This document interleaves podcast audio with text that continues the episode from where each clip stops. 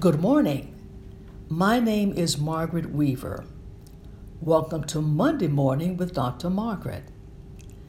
The steadfast love of the Lord never ceases, His mercies never come to an end.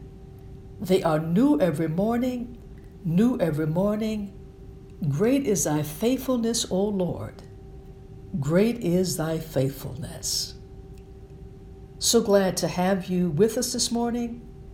Continue to keep us in your prayers. The focus of our discussion today is praying for others.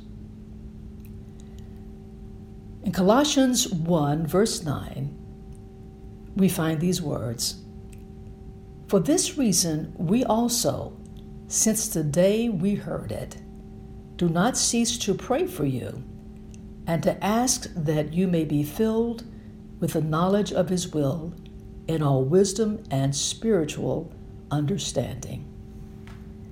Let us pray. Father God, hallowed be your name. Your kingdom come, your will be done. Thank you for every opportunity you give us to pray and call on your name. Thank you for the privilege of intercessory prayer. We glorify you. Empower us now. In Jesus' name, we do pray. Amen. One of the great privileges we have as believers is praying for others interceding on their behalf.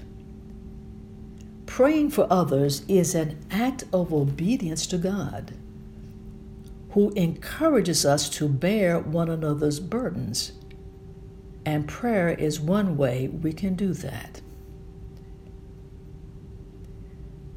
We see that one reason to intercede is because God tells us to. We are told in James 5:16 to pray for one another. In 1 Samuel 12:23, Samuel the prophet says, "As for me, far be it from me that I should sin against the Lord by failing to pray for you." In 1 Timothy 2, verse 1,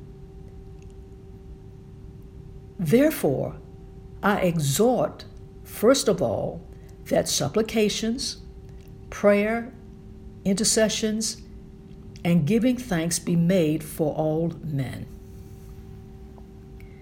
When people know that others are praying for them, it helps to lighten the load and lets them know they are not alone.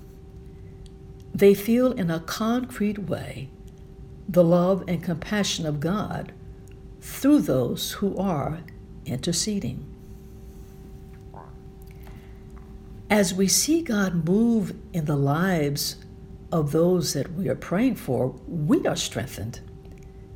And it encourages us to believe that if He brought them through, He can bring us through as well.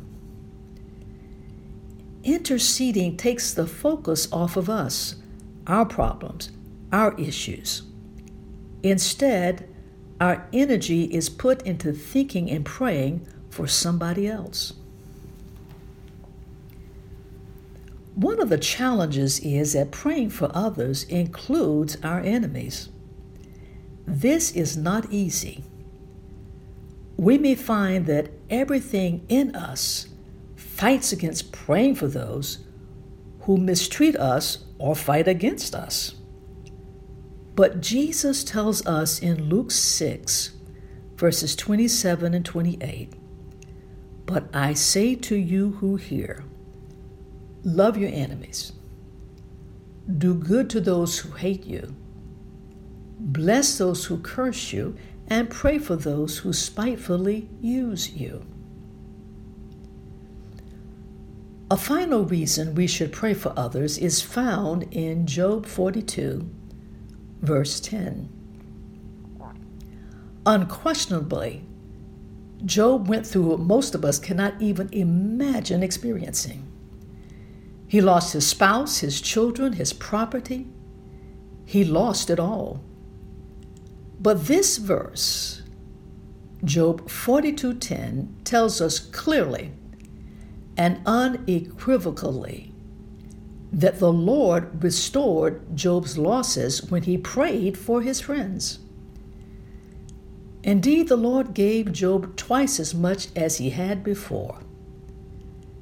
This, even though Job's friends were not always very friendly towards him as he went through his struggles. The songwriter said, When you bow at the altar, please don't forget to pray for me. Max Lucado wrote, You are never more like Jesus than when you pray for others.